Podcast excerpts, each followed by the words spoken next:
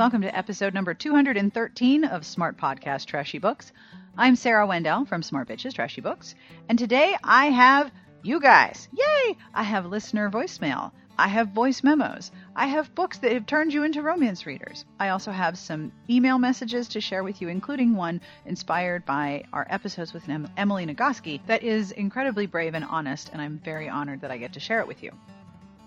This podcast is going to be a lot of fun for me to put together because I love hearing from you. So thank you in advance to everyone who has called our voicemail number or emailed me. It's so cool to hear from you and to hear how much you like the show. So thank you for that.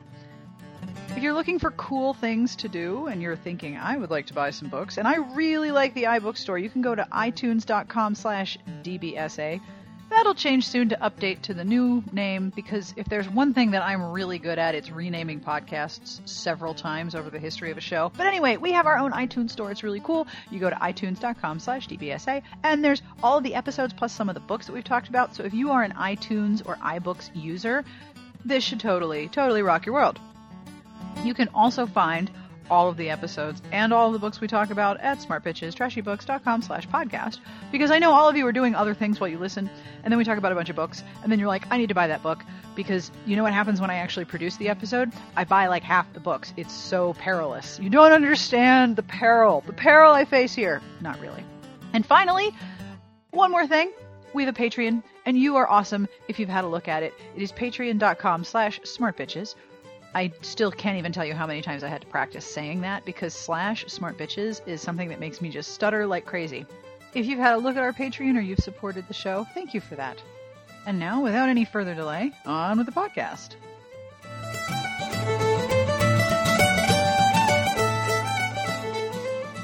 Hi, Sarah. My name is Kate, and I am a longtime listener of the podcast and a reader of the site. I love the podcast and the site. Please keep it up. I'm sure you hear that all the time, but for real, love it. Also, thanks for setting up the Patreon. I'm so glad that I get to feel like a small part of the awesomeness in the community and all the stuff that you guys do, so that's really awesome. I am calling in to answer your question about what book made me a romance reader.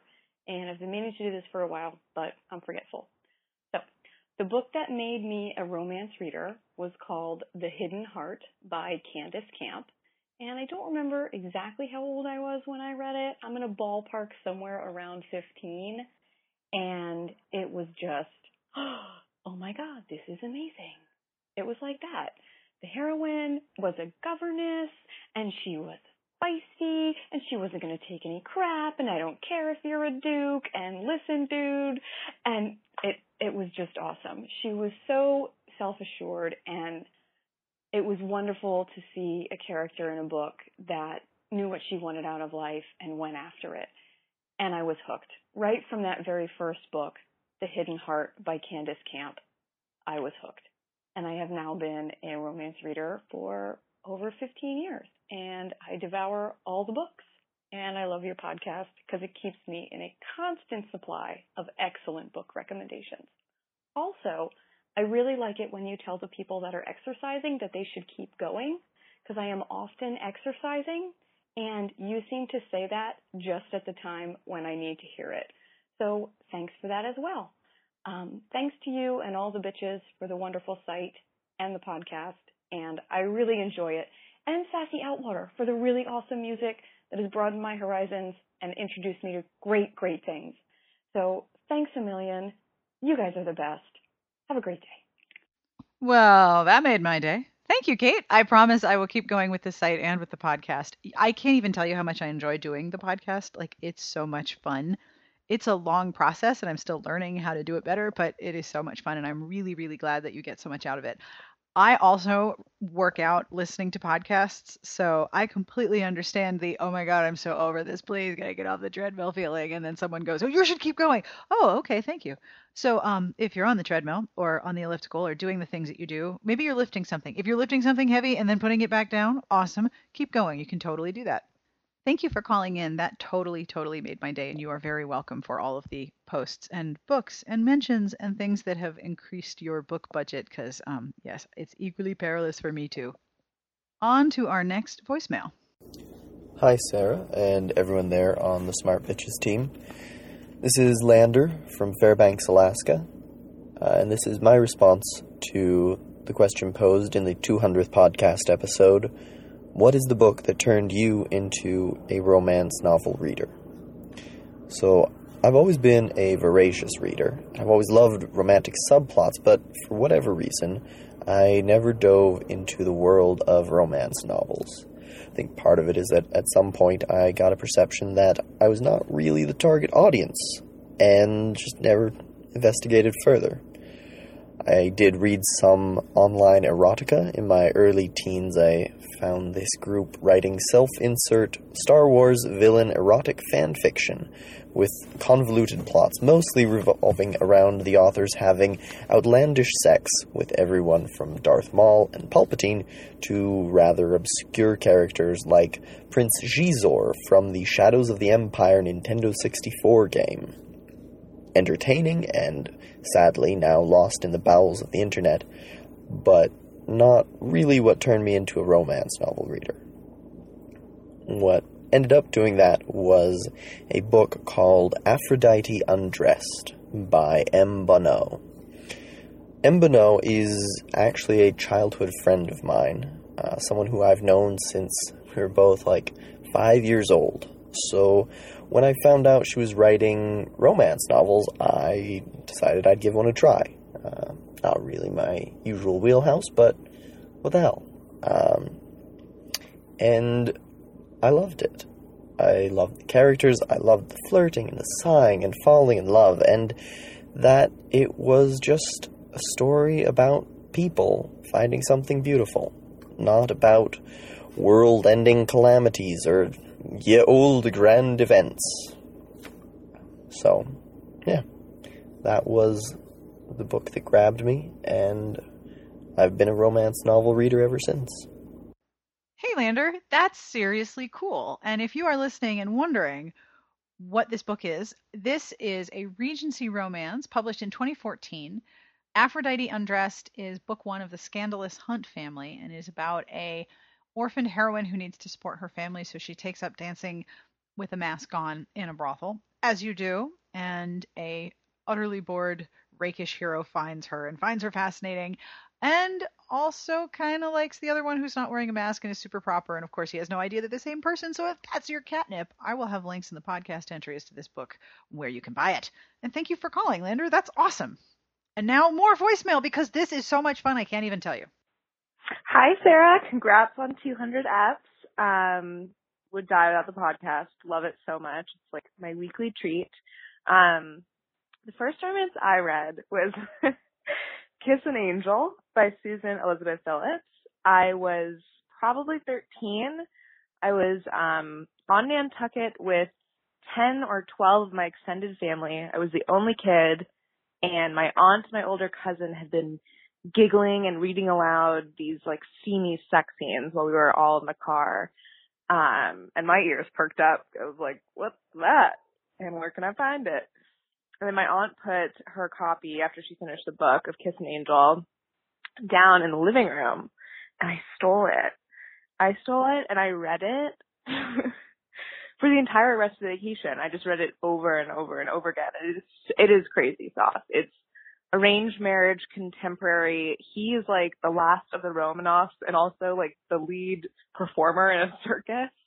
And she has to come along and he's like, you're spoiled, get to work and then she's like working her ass off and is a showgirl and there's this really great ripping of the fishnet scene. Um but yeah, basically what I remembered besides OMG the hot sex was just how incredibly sucked in I got. I just was in a whole different zone. I literally could it was physically difficult to peel my eyes away from the pages. And you know, that was like the only Susan Elizabeth Phillips that, that clicked for me but I've been reading romance ever since. So I'm indebted to her. And I'm indebted to you guys. Thanks for keeping the dialogue alive and for being advocates for our genre. Much appreciated. Okay, so the fact that there were people reading the scenes aloud in the car made me laugh so hard. But I'm also wondering now if for the I don't know, 300th episode, 250th episode, I should do a survey as to how old you were when you discovered romance because there are so many people that discovered it at like 12 or 13. I was probably on the later side of teenage dumb teenagehood. I was probably 15 or 16. I'm trying to think back to high school, which is all a somewhat anguished blur. But you are definitely not alone in having Susan Elizabeth Phillips be your gateway drug. And thank you for the compliments to the podcast. I am really, really glad to hear any time that the site or the podcast has helped people find good things to read. There is no better feeling than having made a good book recommendation. Like it's the best feeling, I swear. All right, more voicemail. Are you ready? You ready? Okay, good, because here's more. Hi, Sarah. This is Katie from New Jersey. Um, thank you so much for the blog and the podcast. Thank you for taking reading seriously and pleasure seriously and reading pleasure seriously. Um, the book that made me a romance reader was Johanna Lindsey's Defy Not the Heart. Um, it would have been either the very late 80, like 89 or 90 maybe. And I was probably a romance reader already because I was really curious about romance novels and I really wanted to read one. But I was like a, you know, I was like 13, 14 and I mean, my parents wouldn't even buy me Sweet Valley High books when I was younger than that. So it was a little bit difficult to get a hold of one. Um, it's not like I had, you know, one of those mythical moms or aunts or grandmothers who, you know, had an incredible library of romance novels that I could pilfer from. Like they were not available. But somehow, you know, I had some cash on hand and we're going on vacation. And so, you know, there's this concept of like things that are acceptable to read at the beach versus things that aren't, you know, you can read at the beach, but you wouldn't read in real life. And we were going to North Carolina to the beach so I decided that I was going to buy a romance novel. So I bought Defy Not the Heart, uh, with a Fabio cover. And I remember, I remember reading it on the beach and it being very windy. I remember that it was medieval, a medieval setting, and that at some point the hero, this is after they've had sex for the first time, but the hero goes to a prostitute to learn. Y'all, I do not know why the recording cut off at that moment, and I don't know what happened to the recording, but I couldn't edit it out because it's like the worst place for the recording to drop, right? Like he goes to a prostitute to learn what? What what would a hero portrayed by Fabio have to learn? Knitting? Does he need to know how to make pasta sauce? Like what did he need to learn? And I, of course, it has been way too long since I've read Defy Not the Heart. So if you know what he went to the prostitute to learn, you should email me at sbjpodcast at gmail.com. Or you could totally call and leave a voicemail and say, I know, I know, and it's 201 371 3272. Also, if you don't remember, Defy Not the Heart. Defy Not the Heart is the one where they're medieval. In the original cover, Fabio has this woman in this red velvet dress, and she's sort of sitting on his lap, but he's wearing purple tights, and they're very, very tight tights because Fabio and quadriceps. And so he looks a little ill, like maybe he doesn't have any circulation going on in his legs, probably because she's, you know, crushing his manful man root. But the best best part is the description on the back page because there is nothing that says medieval old school Johanna Lindsey than this. Okay, are you ready? Raina seethes with rage over her fate, taken captive by the knight Ranulf, a golden giant of a man who has pledged to deliver her to the nuptial bed of the despised Lord Rothwell. Okay, so she's mad and he's got to deliver her in his purple tights. Probably not going to fight for her rights. Ah, Johanna Lindsey. I do have to say though, the idea that there are certain books you're allowed to read on the beach is really interesting because it never occurred to me that way, but it's totally true so so many times the idea of being a quote unquote beach read is a pejorative. It's like, oh well, you know, it's meaningless stuff that you read. And for me, a beach read has a very specific set of requirements. I have to be able to pick it up and put it down. I have to not want to be crying in public, so I don't want anything that's going to rip my heart out. I generally like something light and funny and engaging that is like I said, easy to enter and exit should I be interrupted, especially because if I go to the beach, I have young humans with me. So I, I know that beach reading is a pejorative. For me, beach reading has a very specific set of requirements, but I'd never thought of it as you have permission to read things on the beach that you don't otherwise read. Now, I think everyone should be able to read whatever the hell they want, regardless of whether or not they're on the beach, but that's really interesting. And thank you very much for calling. I am so sad that the recording cut off, but at the same time, it's like he went to the prostitute to learn what? What? What did he learn? What was it? I don't know, and I'm very sad that I don't know, and I'm sorry that you don't know. But let's move on to the next voicemail. Hi, Sarah. This is Candace. I'm a big fan, and I listen to you guys every Friday on the way to do my radio show, Shuffle Play. Um, I'm calling because I was responding to the first um, romance um, request. In my first romance, well, it might not have been my first, but it was definitely the one that got me hooked, was Both Sides of Time by Caroline B. Cooney. It's a YA about a girl in 1995 named Annie who ends up going through time and falling for this young heir to a railroad fortune, and it um had all the Caroline B. Cooney crackishness to it. Like it, it was just so addictive, and it featured you know balls and pretty dresses and you know love that can't be, and I was so into it. And there was um three other sequels. There's some inconsistency later on, but I still loved the book and it just made me seek out all the YA romance at my um, public library and brought me from, you know, reading like the Babysitter's Club and American Girl series to going to the third floor where all the um, teenager books were kept.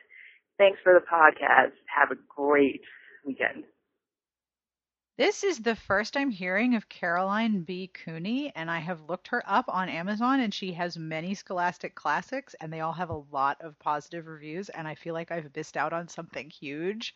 I love time travel. Time travel is the best. Oh my goodness. So there's a whole bunch of them. Oh, this is so cool. Thank you so much, Candace. And um, uh, if you have read Caroline B. Cooney, and you want to recommend a particular book of hers, please email me at sbjpodcast at gmail.com or you can call us at 201 371 3272 because I'm about to go down the massive rabbit hole of backlist, which is sort of a, you know, it's an occupational hazard. And if you would like to leave a voicemail and tell us about the book that turned you into a romance reader, I totally want to hear about it. Again, 1201 371 3272. Or you can email me a voice memo from your lovely, fabulous smartphone at sbjpodcast at gmail.com. Either way, I would really love to hear about the book that turned you into a romance reader because, well, I'm going to go buy more books now. This is all very selfish enterprise, of course. Okay, now I have some listener email, which is awesome because, well, we're going to talk about more books, and that's why we're all here, right? Okay. This email is from Jenny. Dear Sarah, I have two romance origin stories. My first romance novel was Beloved Honor by Mallory Burgess, or Burgess. I'm guessing it's Burgess. I had my mom buy it for me at the grocery store one summer in high school in the mid 90s because the cover was pretty. After that, I tried a few others, a contemporary and a Western historical, but wasn't feeling it. Fast forward to my sophomore year of college, end of fall semester, I was at the thrift store to avoid studying by buying cheap sweaters and saw something magical on the book pile. Beloved Honor was part of a series, and there were more. So I read the rest of the series but didn't pick up any other romance.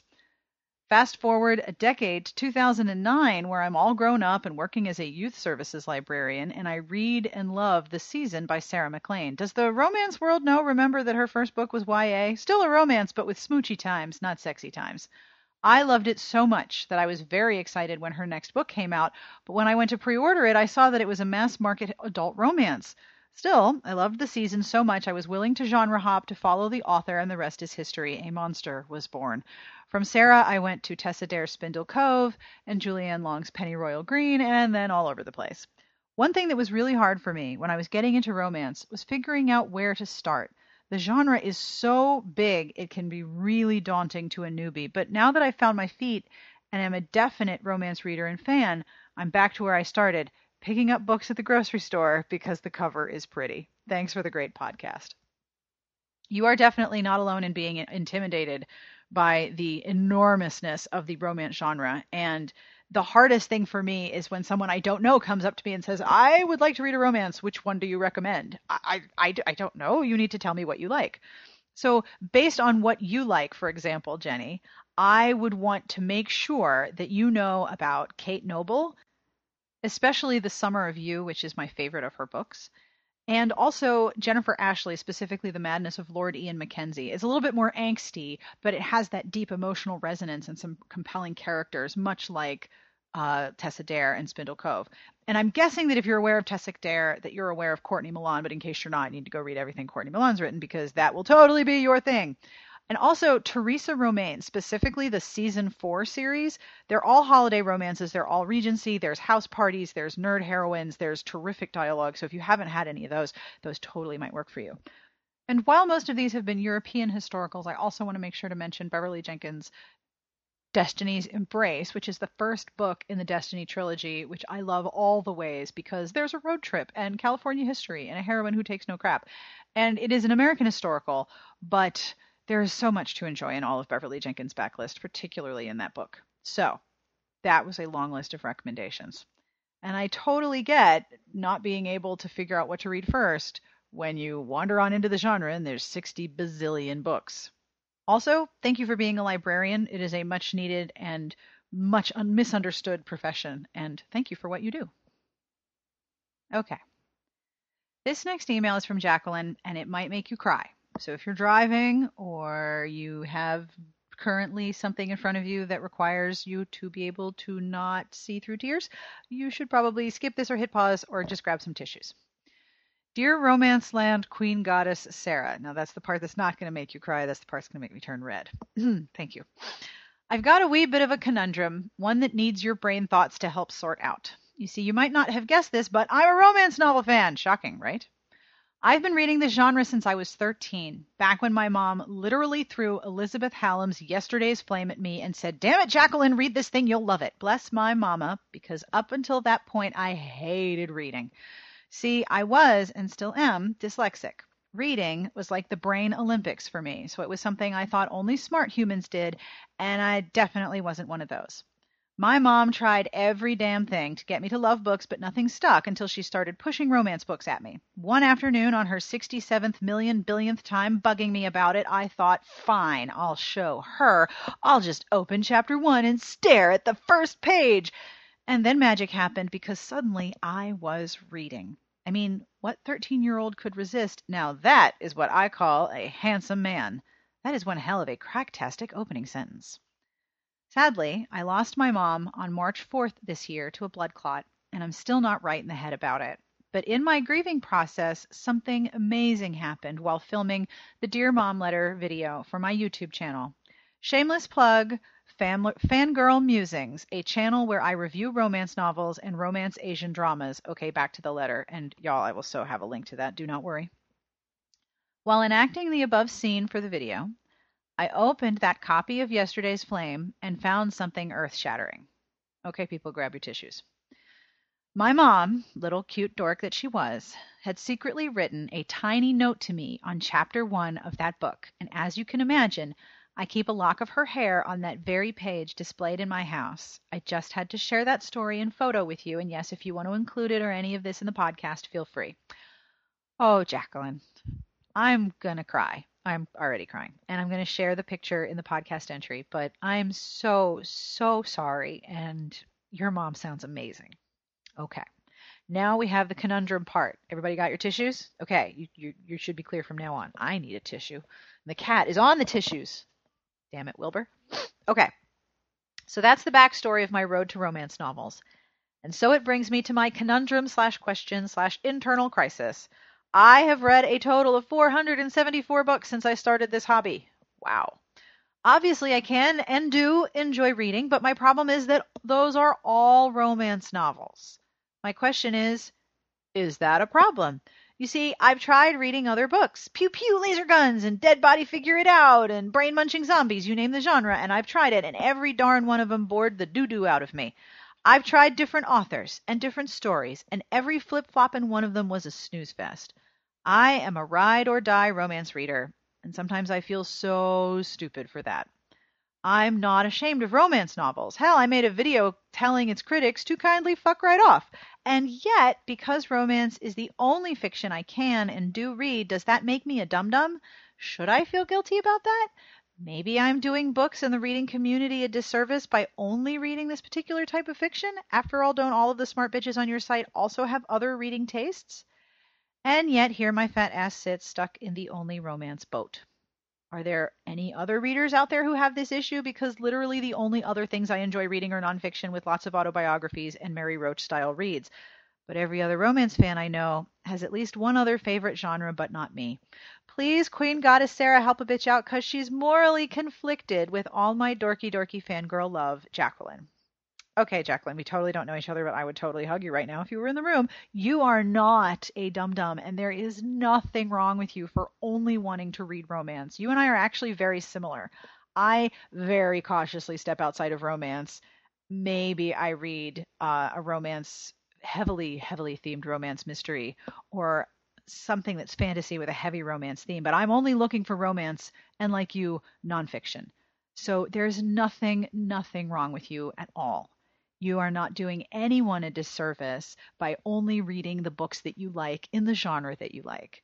You're doing yourself a disservice by questioning your own intellect because you are a very smart person and there's nothing wrong with only reading romance. And I'm sure that among the listeners right now are many people who are probably raising their hands, hopefully not in the car because you're going to hit the ceiling of the car, going, me, me, me. Oh, yes, me too. You're definitely not alone. And even if you were on this hypothetical reading island, you were the only one, there's nothing wrong with that because you have got an unlimited mega pile of books to read because we're not running out of romances anytime soon.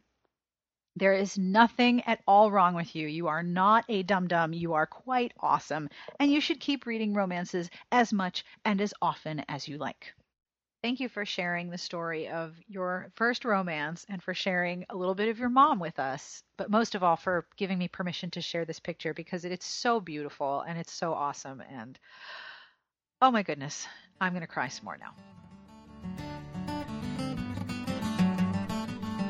Okay, I have two more email messages one that is a query and one that is a long and detailed but incredibly brave and I think important response to some of the episodes with Emily Nagoski. So, first, this is from Kate. Do you think the Regency period would continue to be such a draw if Jane Austen had never published a single work? Does the continuing legacy of her work increase modern interests time modern readers' interest in her time period, or do you think another period in history would have a similar following if that period had had a contemporary author in the canon of literature? Uh yeah, I think we would be reading the Regency because it's not just Jane Austen that created this fascination, but it was also Georgette Heyer and authors like her who wrote a number of books all set in that very limited time period.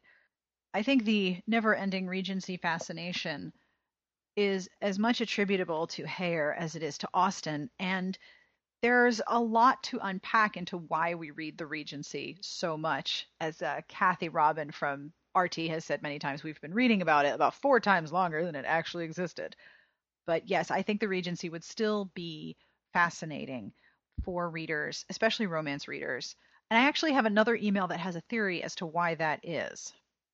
Jill Smith emailed me recently um, she was also catching up on the podcast, and this is her theory. Not only do you have Jane Austen and Georgette Heyer, but you also have the rules of courtship that are requiring all of these courtships that to take place essentially in public. As she wrote, the modern writers actually tend to bend this a lot more than they probably quote unquote should, but eh. The fact that these intensely meaningful emotional moments are going on in full view heightens the intensity. Think of Captain Wentworth penning the most powerful love letter in all of literature in full view of a group that includes his sister, his former intended's mother, and the very woman he's writing to. Or take just about any ballroom scene where country dances not only have dozens of other people whirling around, but force the partners to dance briefly with other people as well. This very public, quote unquote, could get caught at any moment scenario intensifies the vulnerability of the characters and gives what looks like a very quiet love story an almost thriller esque danger to it. And anyway, as my mother would say, that's my theory, and I'm sticking to it. I think Jill has something there. There is definitely something about the public portrayal and the public display of courtship. And between Austen and Heyer, there's so much basically foundation on which to build that we can keep building within this genre for ages and ages and ages. So thank you for emailing me. And uh, I hope that answers your question at least a little bit or somewhat, or, you know, gives you a little bit more to think about.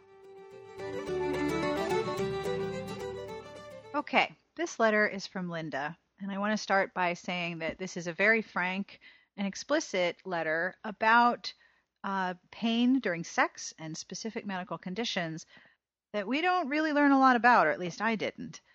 So I want to start by thanking Linda for giving me permission to share this letter. Dear Sarah, I just listened to your podcast interview with Emily Nagoski, cross stitching and neuroscience, and fist pumped through the entire half hour. Is it weird to fist pump your way through a podcast about pain during sex? Well, I have a story to share, and it is definitely going to be TMI. Part of it is pretty depressing, but it has a happy ending. Also, it is very long. Hopefully, it makes up for it by being a little entertaining. I have vulvodynia and vaginismus. Probably one of these conditions led to another, but which came first is anyone's guess. I've had the diagnosis for a few years, but I've had the conditions for at least a decade. I remember about 10 years ago, someone put a finger inside my vagina for the first time, and it felt like a hot poker, and I had no idea that this was abnormal. After all, romance novels have taught me that the first time always kind of hurts, right? To be clear, this was a perfectly consensual experience. I did eventually drag myself to see a doctor a few months after that. I was a university student, so I went to see a doctor at the school clinic. That female doctor gave me awful advice. She told me it was perfectly normal, and it hurt probably because I just wasn't into it that much. So, really, all I needed to do was get a boyfriend, take it slow, and it'll be fine next time. But I was to come back and see her if it really hurt next time. She didn't even recommend using lube. Cue me banging my head on my desk. So I dutifully went out and got a boyfriend. Not really. I did start a relationship with a classmate shortly after, and we took it very slowly. And when the time came to try penetration, nothing happened. Despite all of our efforts, there was no way anything was going into my vagina without power tools being involved, and it wasn't fun at all. A couple of years later, I went to the clinic again to consult a doctor. My relationship was in tatters at that point, partly because we both graduated and were heading in different directions, and partly because we stopped even trying to have sex months before. I got a different doctor that time, and she, somehow all my university clinic doctors were female, recommended that I get a vaginal exam. I believe the words pap smear were also mentioned. For better or for worse, I will remember that exam for the rest of my life.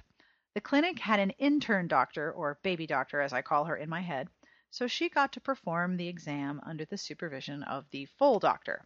After setting me on the bench with the stirrups and draping a sheet over my legs, the baby doctor showed me a speculum and described how it would be used. She even helpfully pointed that the speculum was the smaller size. Of course, the smaller speculum is bigger than anything that had ever been in my vagina, so my mind was not at ease. Next, she began the exam by poking my outer vulva with a Q-tip. This went okay. Not pleasant, but not painful either.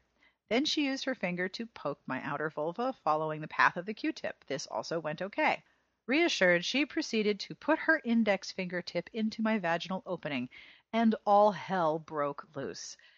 It would be much cooler to claim I levitated, jumped off the bench, and ran home with my bare ass hanging in the wind, but alas, no. I cried. Not quiet, dignified sobs. Not silent tears leaking out the corner of my eyes to soak into the pillow. Nope! I cried giant sobs that came with absolutely no warning. I don't think my mind was even that distressed, even though it did hurt like hell. For example, I noticed through my sobbing that the full doctor leveled an accusatory glare at the baby doctor and hissed, What did you do? I also noticed the baby doctor looking completely bewildered and stammering, Nothing. I just, I just touched her. I would have laughed if I wasn't so busy crying and gulping for air. After a few minutes, I calmed down a tiny bit. Still crying, but no longer heaving giant sobs. The doctor, full doctor, kicked the baby doctor out of the examination stool and took over. At this point, everything around my vagina was super sensitized. Even the Q tip, which provoked no previous reaction, made me sob. Eventually, I asked them to stop and give me a few minutes to myself. I'm not sure who was more grateful to conclude that exam, honestly. Once I sorted myself out, the doctors came back. The baby doctor apologized profusely. The full doctor diagnosed me with vaginismus. She didn't have a treatment plan, but gave me a prescription for lidocaine and vague instructions to masturbate with it. She also told me that I should pause sexual activities with my boyfriends for a few weeks while I figured this out. I almost laughed and told her that that wasn't going to be a problem. I didn't tell her we didn't have sex anymore. Isn't this depressing? I promise it will get better. I didn't follow the treatment plan, such as it was, because I didn't see how it was going to help and I couldn't find many resources to describe what was happening and why it was happening. A few months later, my boyfriend and I finally broke up. As a parting shot, he told me he just couldn't deal with my objections to sex, that somehow I must have subconscious inhibitions which made sex painful for me, and he didn't know how to fix that. Bangs head on desk.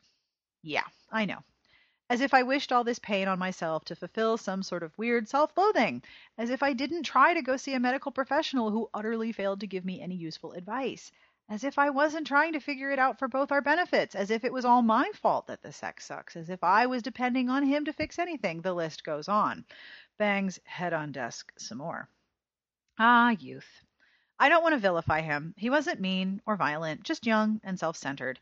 It's a pretty common affliction for people in their early 20s, but we don't talk anymore, and I'm sure he still doesn't understand why I refuse to stay friends with him. So, anyway, at this point, I was 25 and convinced that I was going to be sexless and single for the rest of my life. Even if I didn't want a relationship, my quote unquote problem meant that I couldn't go out and hook up with anyone either. And since I had no diagnosis or prognosis, what was the point of getting into a relationship? Everything would just go sour and end like that last relationship mess. I was pretty fatalistic and bitter in my 20s. Okay, so that's even more depressing than before, but I did promise everything ends happily.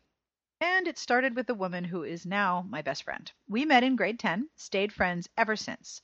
We've drifted apart and come back together over the years as good friends do, and when we meet up, we talk for hours.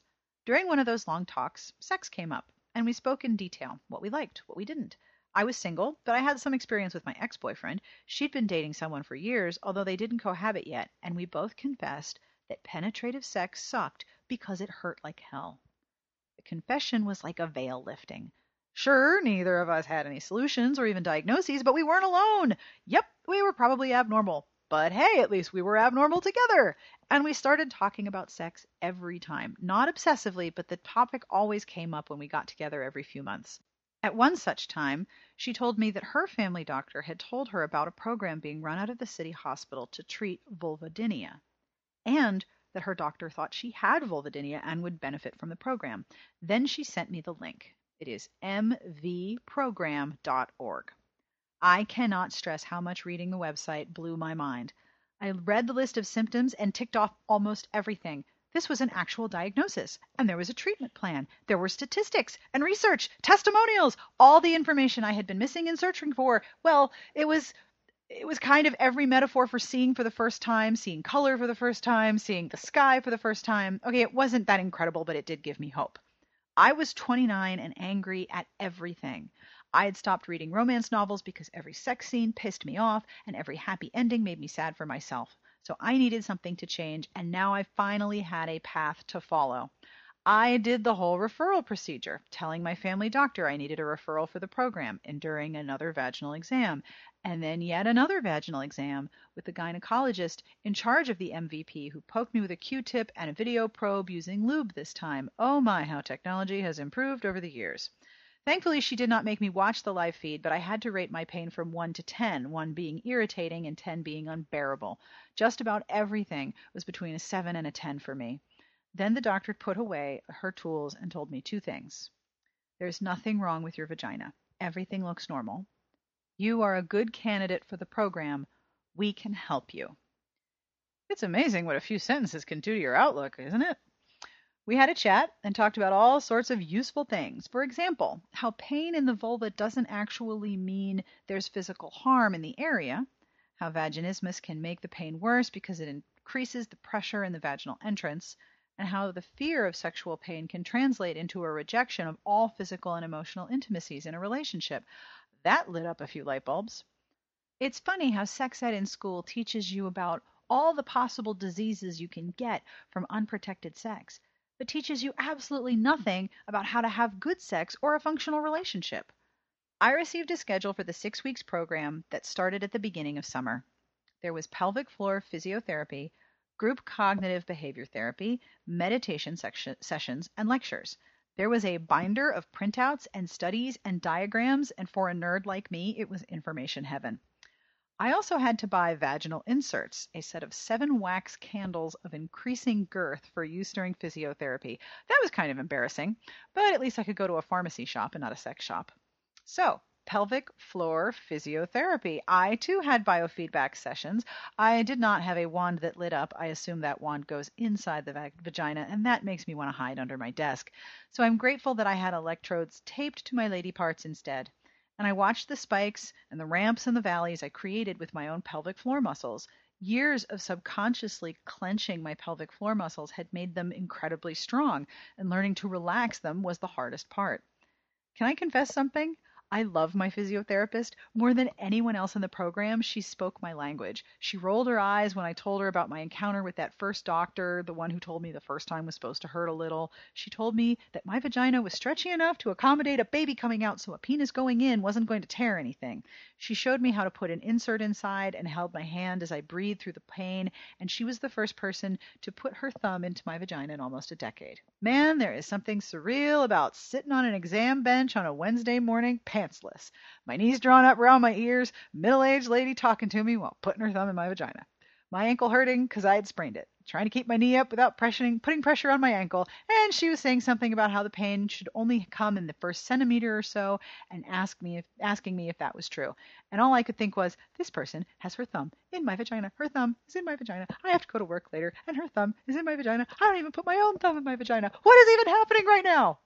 Then she told me that I had to put my own thumb inside my vagina, and I had to do this every day or every other day, followed by the inserts. I had to teach my lady parts that nothing bad happens when something goes inside, and I had to relax my pelvic floor and breathe, and that's how I would learn to manage the pain.